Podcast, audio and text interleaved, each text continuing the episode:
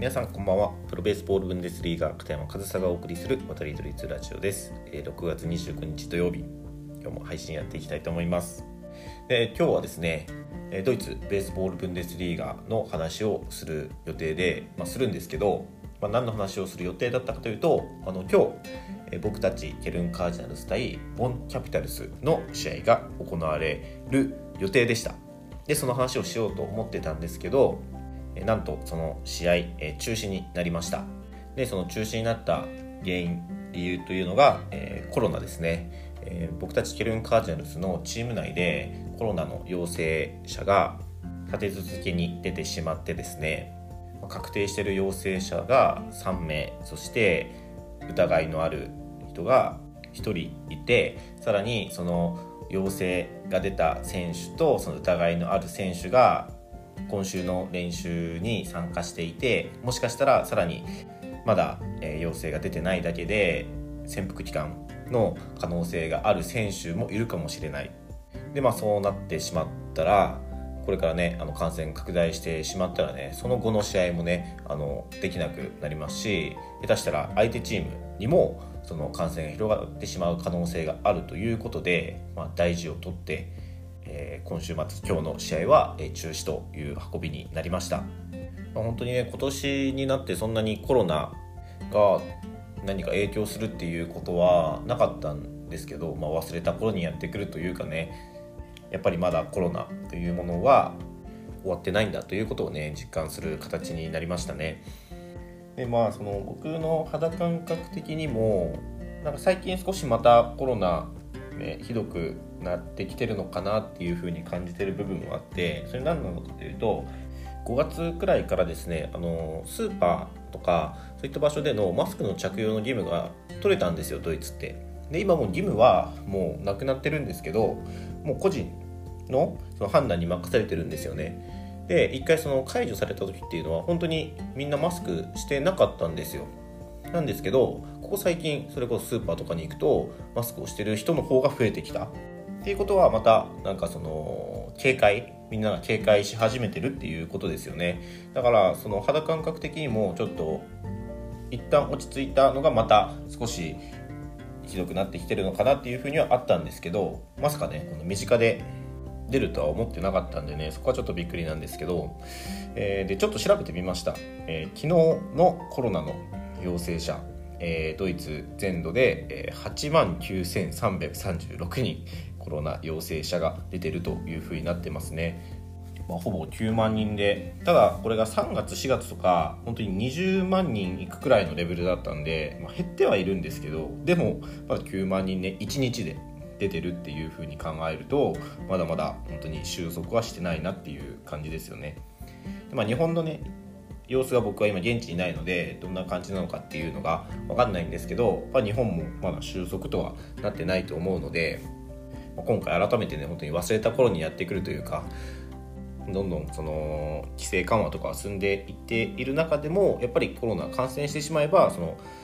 その対応っていうのは毎度変わらないわけで僕らも試合が中止になったり、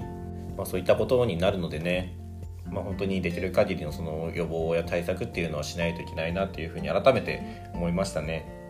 で僕もその本当に昨日会ってた人一緒に練習してた選手があのコロナ陽性になってるっていうそのそれくらい近い人で陽性者が出たのは初めてなので僕もねあの一応検査キットチームから支給されてるのでそれで一応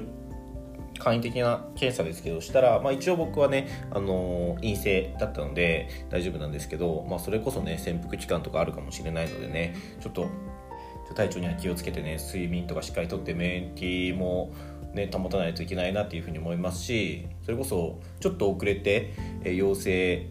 とかになったらそれこそ来週再来週の試合っていうのにも影響してくるのでまあ、シーズン終盤すごく大事な試合が続く中でかなり難しいところですけどこのコロナ、まあ、体調管理っていうのもしっかりしていかないとなというふうに改めて思った、えー、出来事でありました。で、まあ、あとはそのブンデスリーガの話もしようかなというふうに思うんですけど、えー、残り6試合ですね僕たちケルン・カージナルスは、まあ、チームによって残り4試合だったり残り2試合だったりっていうのがあるんですけど、まあ、マックスで残り6試合。でその6試合のうちの今日の2試合がなくなったので4試合になるんですけど現在ですねあのプレーオフをかけた壮絶な戦いが行われていてですね、えー、上位4チームがプレーオフに進出できるんですよ。で僕たちが所属しているブンデスリーガ北部は、えー、上位2チームはもう確定していて、えー、3位4位を争っています。で3位から6位までのゲーム差が2ゲームなんですよね。だから4チームが今3位と4位の枠をポジションを争っていてその差が2ゲームしかなくて本当に1試合ごとに順位が入れ替わるような感じなんですけど今僕たちケルン・カージナルスは勝率の関係で、えー、現在4位にいます。プレーオフ圏内ですね。僕たちその中止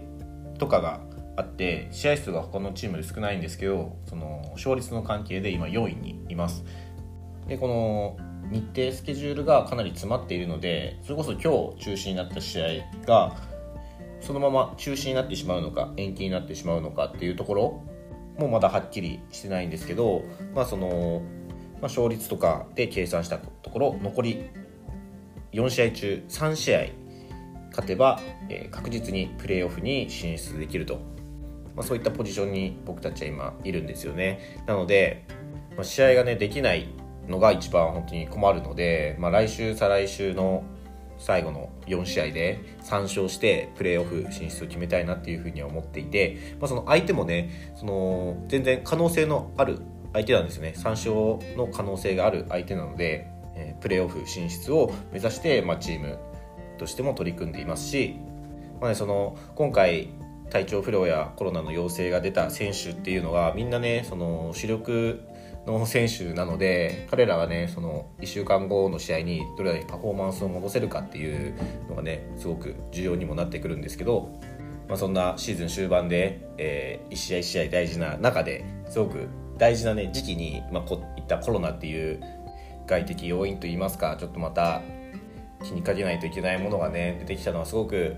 大変なところではありますけど、まあね、シーズンも本当に残り4試合というふうになってきたので、まあ、4試合か6試合かになってきたので最後まで頑張っていきたいなというふうに思います。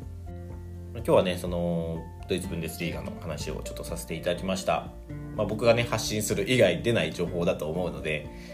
まあ、今後もドイツベースボールブンデスリーガの話も出しつつ、まあ、他のね、え野球界だったり教育だったりスポーツだったり、まあ、そういった話も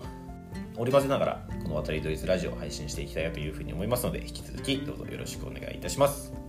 はい、ということで今日も最後までお聴きいただきありがとうございました。皆さんも体調十分にお気をつけください。片山勝田でした。